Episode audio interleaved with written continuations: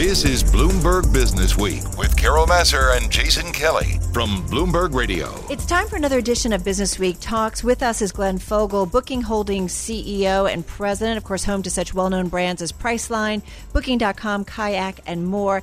And Glenn, I've got to say, I feel like it's an interesting time because there's so much going on. And just recently, we know that we had Airbnb buying Hotel Tonight. And I'm curious because they tried to make a bigger presence in the boutique hotel business and uh, the bed and breakfast space. What does it mean for you? What are the implications? Well, it didn't surprise me. Um, you know, we've been talking about one of our great advantages that you can come to our site and you can see a hotel or you can get a home, an apartment, whatever you want, look at one place. So for them to copy us and basically start expanding out into the hotel area compliment? too, well, I think it's flattery. And uh, look, it's it's great. I, I knew the C, I know the CEO over at uh, Hotel Tonight. I'm happy for him. Nice place to find a place to park the uh, company. Good for them. For us though, we still think we have a better product. And so, how does it? How has that changed the mix? Because obviously, Airbnb, VRBO, and the other home rental sites, I feel like you know we talk about it all the time. It's become sort of a go-to choice for a lot of people. How does that change the mix? How is the revenue? How's the profitability different as you introduce that more robustly uh, into the product set? So we were pretty happy in our earnings call uh, just uh, two weeks ago. We announced for the first time that we did 2.8 billion dollars of revenue in that area in one quarter. The third quarter, we did over a billion dollars. So it's growing, and we like that. It's as profitable in terms of the take rate, what you take from the host and a commission type thing. It's a little bit more expensive though to run because you can't scale all of your costs across a very large property. So you have to deal with individual property owners. That's a little more costly. End of the day, though, it's all incremental.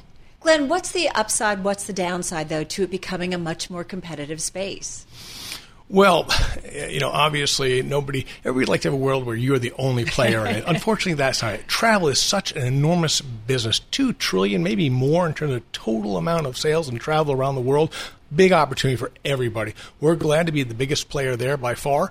We love the fact that there's a lot of opportunity left for us. We only do 9% of the total hotel rooms are in our own space.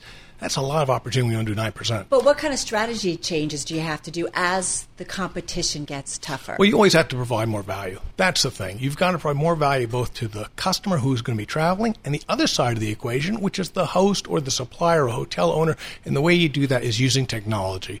That's one of the things we are built on technology, going out, getting really, really smart people, AI specialists, people who can understand the data so you can come up with a better solution for both sides of that marketplace. So let's talk about your brands because you've got some well-known brands, but you've got multiples. You got Priceline, you have Kayak, you have Agoda.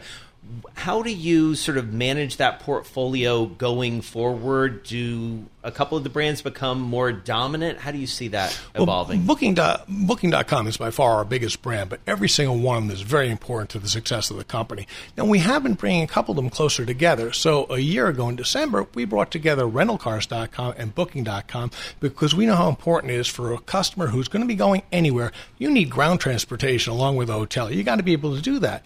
On the other side, we brought together the area of Open Table and Kayak together, not so much because when you're looking, searching for a flight that you need a restaurant, but because the technologists there are just super smart. And we want to be able to share that ability across both platforms. Got to ask you about Google and Facebook because I think about when I'm starting to travel, the first thing I do is I go on Google, right? And I search around and I start looking for things. Are they the ultimate competitors? Do you watch what they're doing? Because they Well- have access to so many people, so much information. I don't think anybody can go to sleep and not be concerned about what will Google do next, or Facebook do next, or Amazon do next. And that's just in the U.S. So you've got Alibaba, you've got uh, the people over at Tencent, you've got Baidu, lots of really big technology-oriented people who, if they wanted to, perhaps could do something. The fact is, though, it's a lot harder than you think. You know, we have thousands of people every day who are calling on hotels to make sure we're getting the best prices for our customer and working those relationships. That's not just technology. That's boots on the ground. That's an advantage. You've been at this company almost two decades, more than two decades. Uh, how has the travel business changed? How has running essentially a travel services business changed during that time period? You know, I was thinking about that, how much things have changed in the one sense of technology. Because I remember we started off when you're on AOL dial-up and trying to connect and trying to buy something. Was oh my god! I remember travel agents, not to date myself or anything, but well, there still are travel agents, That's right? true. Less so, and that's one of the things. So now, when you can use your phone that mobile uh, uh, central thing to do everything. What a difference that it makes things so easier. But it's not as easy as it should be. Think about all the troubles you've had traveling. Think about all the problems of booking something and then something goes wrong and how do you fix it? And the fact that you have to enter your credit card several times we are building a frictionless solution. That's what we want. The end of the day is that you just have to do it once and it's done. And if anything goes wrong, there's somebody who knows everything that happened can fix it. And when you use AI, it's figuring out where that problem is before it even happens and make corrections or suggest those corrections to you before it happens.